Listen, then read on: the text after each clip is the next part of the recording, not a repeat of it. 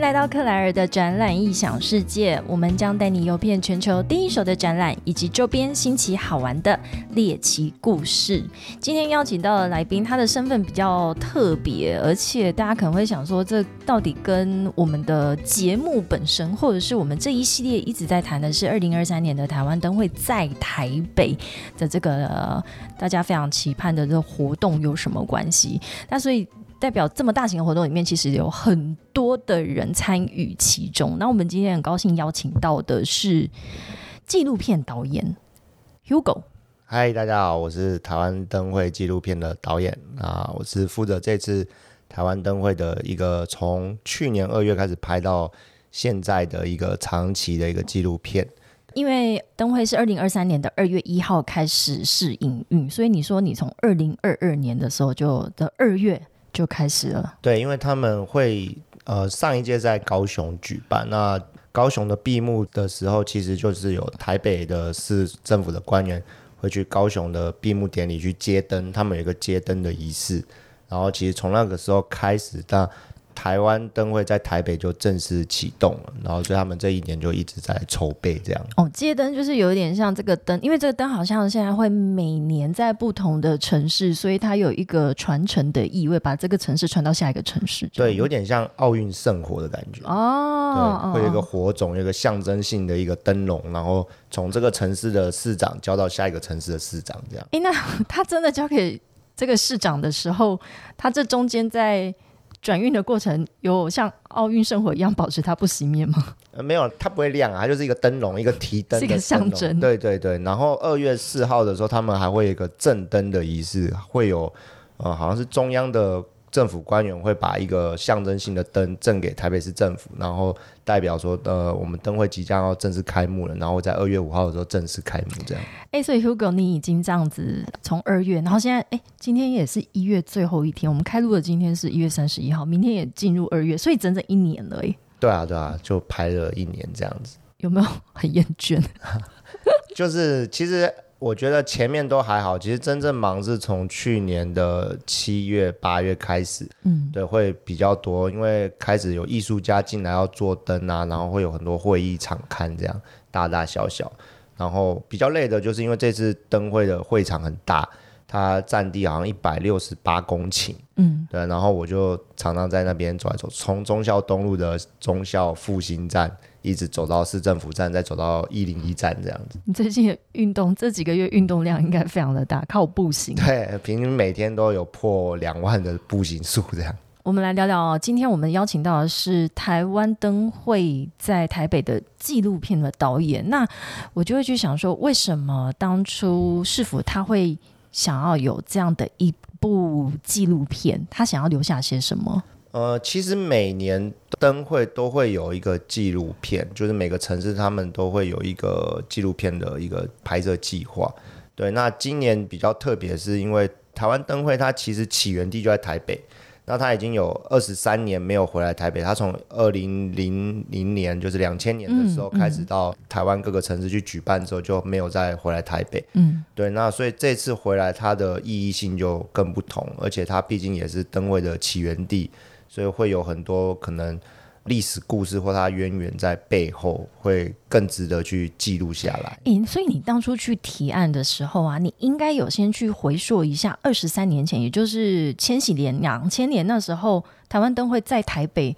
那时候它是也是像这次是城市型的，还是它是在一个广场？没有，之前都是在那个中正纪念堂，嗯，对对，在在那边那个大广场上面举办。那今年是也是第一次，就是在所谓的城市型灯会。那其实之前二零二零年吧，在新竹的灯会其实就有准备要做所谓的城市型灯会，但那时候刚好遇到疫情，对，就就取消了。所以这次是灯会史上第一次所谓的城市型灯会这样子。哎，城市型灯会真的跟广场型灯会，你用光用想象的就很不一样。也就是你刚刚提到，因为它是城市型，你因此要走很多路。对，然后会牵扯到比较多，就是以前可能就是一个大广场，那我只要把这个地方规划好就好。但是这次它几乎涵盖了整个东区，那就会很多里民的问题，所以还会跟很多里长开会啊、协调啊，然后跟大家讲说，不好意思，我们会打扰两个礼拜这样子，对吧、那其实我会发现，在场刊的过程中，就会知道说，呃，市府他们团队他们其实也很担心会不会干扰到大家生活品质啊，还有上下班的问题。台北大家都上下班的时间刚好会在那个灯会举行的期间，然后下班的时候最恐怖，因为灯会是从五点开始，晚上五点开始，嗯，那那时候刚好是下班的高峰期，好好紧张，所以就会很多下班的人遇到可能来逛灯会的灯会的游客，这样就会撞在一起，那就会场面会非常的混乱，所以他们做了很多协调啊、准备工作，这样。哎、那我感觉你因为要去记录这个这个筹备的过程，然后还有灯会即将展开，你应该知道很多外人不知道的秘辛。有啦，对啊，就是 我觉得很有趣的一点就是，我真的在在拍摄灯会之后，我才知道哦，原来台湾灯会它其实会有算是两个主办方，一个是市府团队，那另外一个是中央团队，它会有中央的自己的展区。那这次中央的展区，它就是在国父纪念馆。嗯，对，国父纪念馆它自己这一区就是所谓的中央的展区。那市府的展区，它其实就会有三大，就是会有光源、未来，就从东区商圈一直到信义商圈，还有松山文创园区这样。对，这虽然看起来，哎、大家都切好地了，就是说这个这边就关谁管这样，嗯嗯但其实中间还是会有很多重叠的，或者是互相影响的，包含电力，嗯，对，电力的搭设这些，那就会会有很多大大小小需要去协调啊，然后各个部门就是要跨领域、跨部门，然后跨单位去做，就会蛮复杂的。诶、那你在这中间扮演什么角色？旁观者吗？对啊，我就是旁观者，因为其实我觉得纪录片就是我得好好的就保持它原汁原味，就不要去太多干扰，也不要去刻意去塞什么场景，毕竟它它就真实的发生了，我就把这些事情记录下来，这样。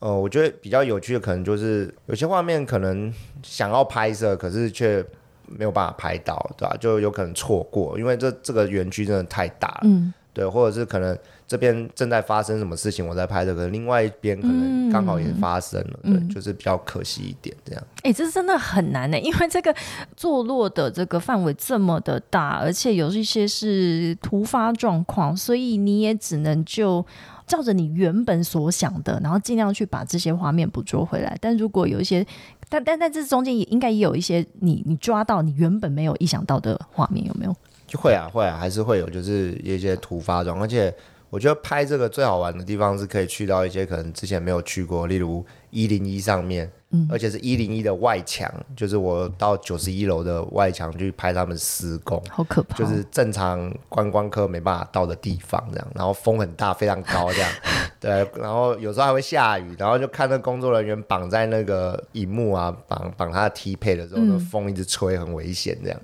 对啊，就蛮好玩的啦，但是也很刺激，这样。所以这这这些就是真的，你没有深入其中，或者是你没有在身为这个工作团队里面，其实外人是没有办法看到的这部分。对对对，但希望透过你的镜头，在这部纪录片里面去，它最主要是要去传达灯会的筹备，包含到整个举办的过程。对，然后可能还有一点就是说，也跟大家讲到，就是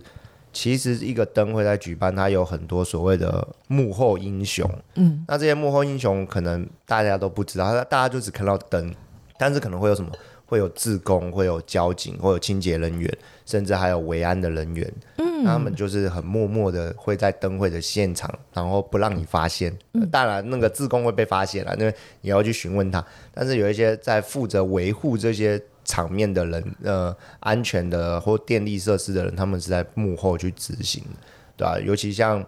电这件事，我觉得是最有趣的，就是。呃，因为这是城市型灯会，那它有些灯就在街头巷弄，那街头巷弄不会有插头可以让你去供电，尤其是电灯，它们的耗电量有些还蛮大的，对吧、那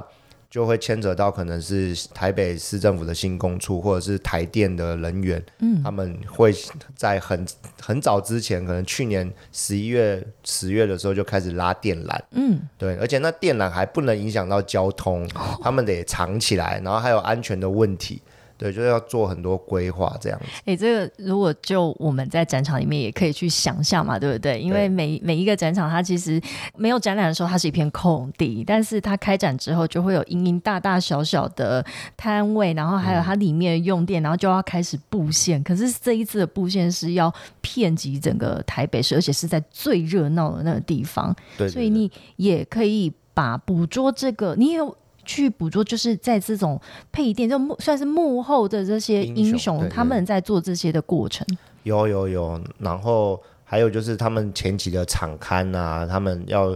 怎么去协调？因为我觉得拉电线这件事情最好玩，就是里长也会出来，里长会说：“哎，这边我可能要干嘛？或者是你这样子走，我我的那个居民没办法路过，或怎么样？”对，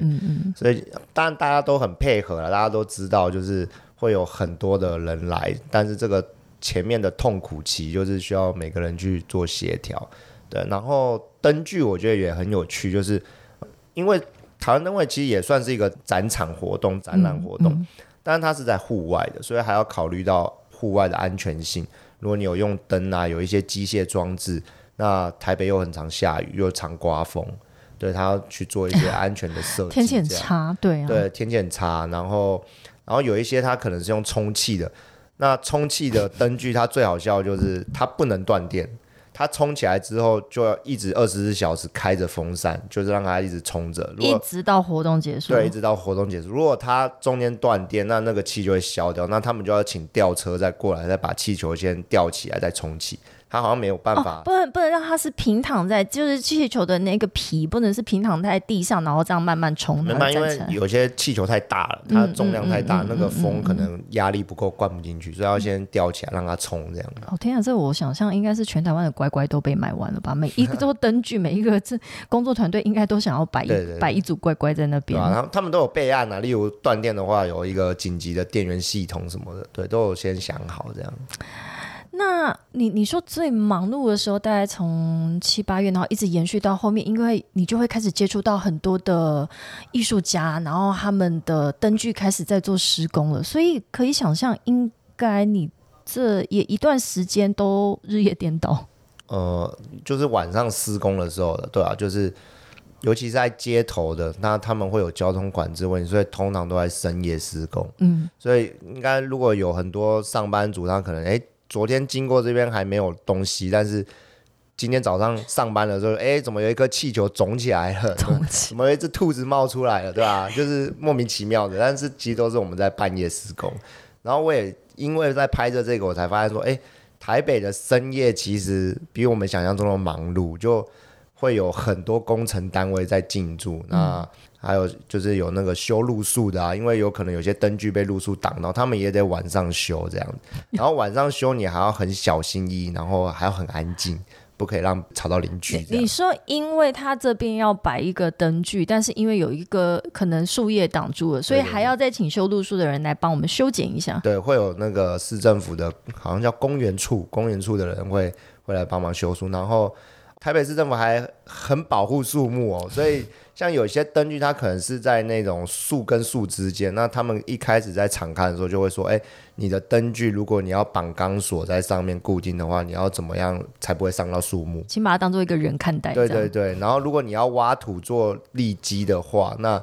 你要距离树多远才不会伤到它的根？对啊，就很有很多详细的规定这样子。这听起来根本是。一整个市府的几乎所有的局处室都要动起来，对啊，对啊，就几乎所有人都动起来了，非常复杂啊。那我想要问哦，因为这一次你刚刚讲到有四个展区，然后那当然我们这次也很高兴邀请到的那个一零一副灯的设计师乌诺也来呃我们的节目，但林林总总总共有三百件以上的作品，你怎么决定你要去拍摄哪些？主要就是会先把。最重要的主灯跟副灯，六座副灯都拍完，然后还有一些比较大型的灯具。其实我就是从大往小开始拍，因为有一些很小的灯具，它可能是在那个东区商圈里面，我们称为艺术路店。对，那它可能会例如在发廊里面，或者是在一些呃餐厅里面，那那些店里头吗？对，店里头它会有大概四十几件的作品会坐落在整个东区的那个商圈里。那会有指标说这里有灯吗？可以走进去看。对，那那个台湾灯会的官网上面其实也有地图，就会告诉你说这这些灯具在哪里。对，有点像是在藏宝藏这样。其实它这次办在东区，呃，市府有一个很大的用意，就是说我希望可以复兴商圈，就是疫情过后、嗯活化对它活化它。所以他这次办在街头巷弄里面，就是希望说大家来看灯会的时候，可以走进巷弄里面。那你肚子饿了，就直接去餐厅里面吃。嗯嗯嗯，对你不需要说，我可能走到旁边会有摆摊位，他这次都不摆摊，路边是禁止摆摊的，所以我就是肚子饿就去餐厅里面吃。那搞不好你进去的餐厅里面就有另外一盏灯，对吧、你也可以顺便看一下灯。这样我我突然觉得这一次的灯会，呃，让我觉得有一种像走寻宝的感觉。对，会有像寻宝的，然后可以看着地图去、去探探秘，而且你会搞不好会发现很多东区的有趣的小店这样子。嗯，对对对，而且这个玩法跟以前想象的去灯会里面的玩法又不太一样，因为以前到灯会，它因为是比较一个密集的区块，所以你会蛮有系统性的，或者是说我知道我今天把这边逛完就结束了，然后我就可以去去吃饭啊，哈，会去做其他的活动。可是这一次这种城市型的，或者是有一点像寻宝游戏的感觉，其实你这中间是穿插着，哎，边看灯边执行，边吃饭边游玩。这样子的玩法，对，它其实跟台北市政府这这几年是推广所谓无围墙博物馆的计划是很相同，就是嗯他觉得就是呃美学或者是呃他们的展览就应该走进生活圈，所以他不会特别或规划一个区域，而是希望你可以把这些展览或者是一些艺术装置，它就可以融入在你的生活里面。那同时，他们这次灯会也会希望说，他们做的艺术家做的这些灯具，尽可能的有永续的概念。例如，有些灯具如果是在店家里面的话，或许它就成为一个艺术装置，就可以永久的摆在那边了，就不需要因为灯会办完就拆掉。对，它反而是一个比较属于永久性的装置。对，因为我想永续的议题不仅是在这种大型的活动展演，然后在呃，当然展览里面也是，但我觉得现在好像几乎所有的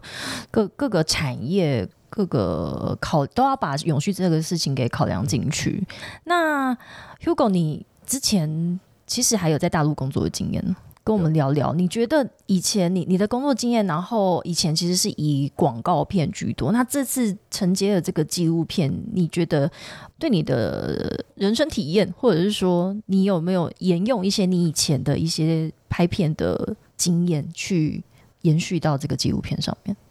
应该是说，之前在中国拍那个广告比较多，那纪录片其实也有拍过，拍了一个一系列的纪录片这样。那我觉得拍广告跟拍纪录片最大的差别就是时间性吧，就是广告通常都蛮快的，就可能一两个月就可以结案了。嗯，对，那这个东西纪录片它就需要很大的时间跟耐心，还有整理档案。对，因为光是到现在应该拍了快六 T 的素材了，对吧、就拍了应该有七十几个天数，工作天数差不多七十几哎、天。这这这个要怎么再回去捞这些资料啊？你要嗯，在拍的时候就先整理好了，嗯对，就是我每天拍完就会先整理好、归类好档案，嗯嗯，到时候在找档案的时候会比较快，这样子，对吧、所以你自己这样经验完之后，你有比较喜欢哪一种的类型吗？我还是比较喜欢拍广告片啦，但是它的就以导演的角度来说，它可控性比较多。那纪录片它有很多不可控因素，然后可能今天你想了跟明天发生的事情是完全不一样的。对，它其实有很多意外性，但这意外性也是蛮有趣的。但如果真的想要拍摄的话，我还是偏向可以尽量在可控性内的，对，就是至少是想象中可 我知道我在拍什么，而不会是下一步都可能发生什么我不知道的事情，这这蛮危险的。不，蛮危险，也同时是不是有可能提高这个纪录片的可看性啊？对啊，是啊，其实就像昨天好，昨天我去拍空拍那个一零一跟市政府，那个就真的很惊险，就是说。因为我不知道为什么他们好像沟通上面出出了障碍，因为昨天明明明是要测试的，那我飞机已经是他们共演的那一段，对对对，我已经在天上 stand by 了。那因为空拍机它有电力限制啊，然后 不能在那边停太久，不能停太久啊。我就一直看着那个数字一直往下掉，然后他们一直不演，然后一直跟我说快要演了，快要演了，说还要多久？还要我还要再等多久？他才要演？因为不。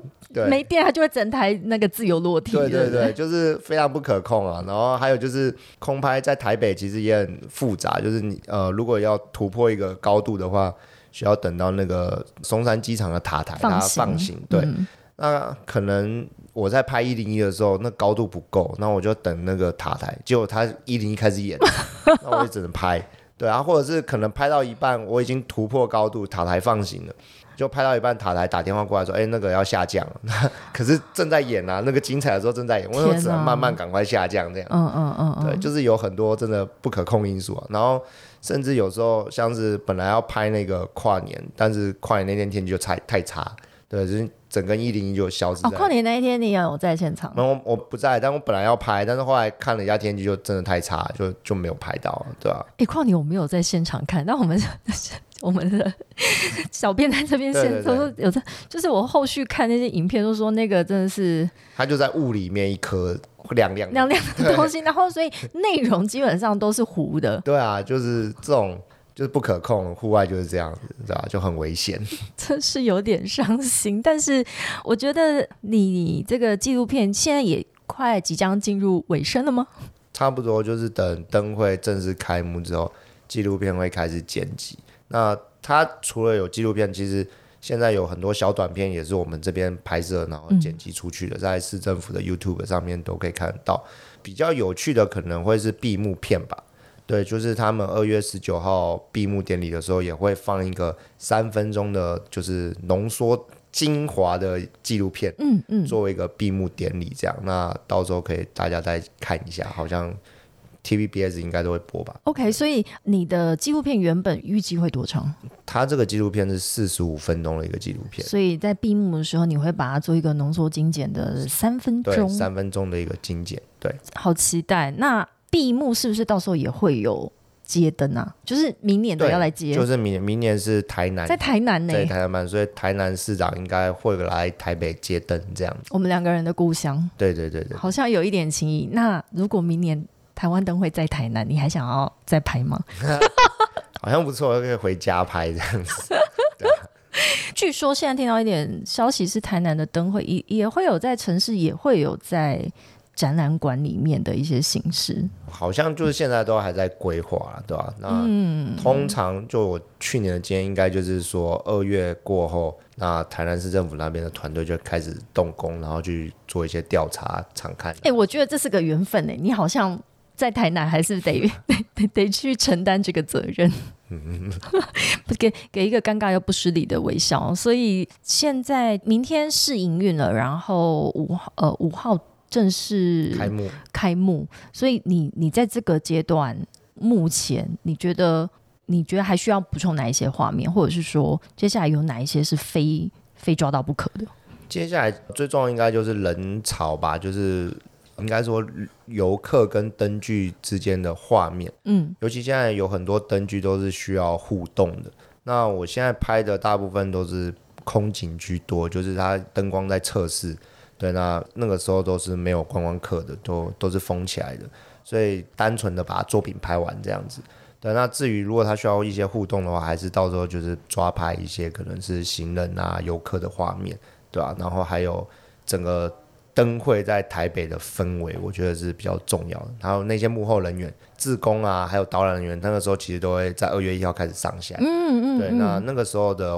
工作量才会开始有，就是说，或许可以拍到一些呃，真的有在这个灯会现场默默付出的一些幕后英雄的画面，这样。因为就你刚刚讲的这些所有的从业人员、工作团队，或者是要来看的这些人，都会在这段期间才会一起聚在一起。对，对包含其实旁边可能变电箱都会有人 stand by，万一跳电啊，或者是发生一些意外事故的话，才有可以办法做紧急的处理。这样，那他们其实也会有一个总指挥中心啊，会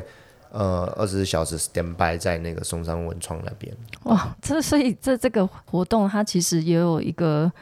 非常算是紧急应变中心，然后在那边随时去观看、去监测整个城市。因为听起来它，我觉得我第一个最担心的就是用电。对，哦，然后还有我还有去拍到就是台北大数据中心，他们其实这次灯会也扮演一个角色，就是说分析人流，因为像上次韩国梨泰院的事件，啊，那他们这次办在城市里面有很多大街小巷，他们也担心就是人太多，所以他们其实会在灯会期间去，就是透过手机讯号，还有可能是摄像机的方法去捕捉，就是每一块区块，好像是五十公尺为一个单位，去监看这个五十乘五十公尺的一个面积的人的的密度，嗯，然后去做应变。如果到时候其实有点像他们在办那个跨年晚会，如果那个站体的人太多，可能捷运就过站不停，就换下一班。嗯嗯，对，去疏散每个人的人潮，然后会去引导大家往其他地方走，对，不会让它聚在一起。然后还有就是像消防队啊，还有呃特种搜救中心，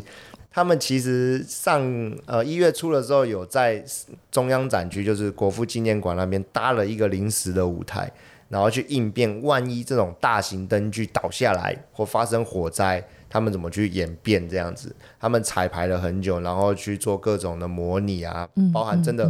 现场就放放火烧，或者是放一些烟雾啊，然后爆破什么的去做处理。你讲到大型灯具倒下，我觉得这个好有画面感，就那他们好恐怖。他们就是会害怕这些事情，嗯嗯所以先做了很充足的准备。这的确是啊，因为你刚刚讲到李泰院，就是大家也从来没有想过会是有这样子的这种呃意外跟悲剧产生，所以这次因为它的腹地很广，有一些是在很空旷的广场，但有一些又到深入到巷弄里面，甚至到店家里头，对所以他前面的这种沙盘推演，其实都希望可以做到越越细致越好。对对对，然后也善用了很多新的科技去做好准备，这样。所以这也是这次你因为身为纪录片导演，你可以看到的这些原本看不到的，然后发现哦，原来里面太多的人员跟技术藏身在后面。对对对，就这么多人，上万名的工作人员，然后三千三百多名的志工朋友。去投入到这次灯会里面，那最后终于你跟我们以你其实已经这样跟拍这么久了，然后明天就要开始我们可可以看到台湾灯会，以你的角度来跟我们听众推荐一下怎么玩。怎么玩？嗯我我觉得这个台湾灯会它的玩法应该是说你，它不是说一天就可以逛完，因为它第一个真的太大。那他可能如果是外地的人的话，可能最好规划个两天甚至三天来玩。那灯会它尤其也有好玩的地方是它在晚上，所以你白天可以去台北的其他就是特色的地方去逛街啊，去玩啊，那里有阳明山啊，或者是故宫之类的。然后等到下午五点过后，你可以开始逛，可以先逛逛东区商圈。那东区商圈就所谓的光产区这一站的话，你可以逛到晚上九点、十点熄灯之后，东区还有很多夜店，嗯、哦，不是跳舞的那种夜店，它可能是喝酒的、吃烧烤的、餐酒馆的那种，可以去吃吃喝喝、去玩乐，这样去逛逛。然后之后你可以再去逛逛松烟啊，或者是其他地方，就是每个展区其实它有自己的不同的特色跟生活，像是信义区，它其实到晚上深夜还非常热闹，对啊，像年轻人可能比较喜欢的那种站着喝的那种啤酒吧啊那种，对啊，都可以在我那个时候去玩玩这样子。所以虽然每一天的灯会亮灯的时间是下午的五点，一直延续到晚上的十点，可是因为这个灯会不是你一天就逛得完的，它的腹地实在太大，然后灯具散落的位置也很广，所以如果不是住在台北的人的话，是会建议你要预留个两到三天。所以其实你可以把白天安排行程完完之后，你晚上就订一个餐厅。或者是呃，先订一个晚一点的，可能是宵夜或者餐酒馆啊，或者酒吧，因为这些呃灯具可能就在你的隔壁而已。对，而且它还有三个舞台。那如果早上没有事的话，其实舞台那边都有表演，那都有非常精彩的团队，甚至知名的歌手都会在这些舞台上面表演。那详细资料你们可以到官网上面看。对，所以这次的台湾灯会，它不是只有好看而已，它还希望把好玩的这个元素也带进去，然后也因应可能不同的各年龄层，然后你喜欢的是白天的活动、夜间的活动，或者甚至是更晚的。半夜的活动，其实都可以透过台湾灯会的这个元素，然后去把它串联起来。对对对，然后市政府他们也有推出这种好玩卡，就如果是外地观光客的话，就买这张卡，你就有很多不同的选择的玩法，然后也可以比较便宜的这样玩。嗯，那最后。回到 Hugo 你本身啦，哈，你拍完纪录片有没有觉得一种如释重负的感觉？还没拍完啦，三月还要剪片。我是要说，如果你就是整个都结束的话，呃，我觉得会啦。当然就是好不容易完成，然后 而且跟市府的团队也一直沟通了这么一年。我觉得多多少少会有一点感情在啦，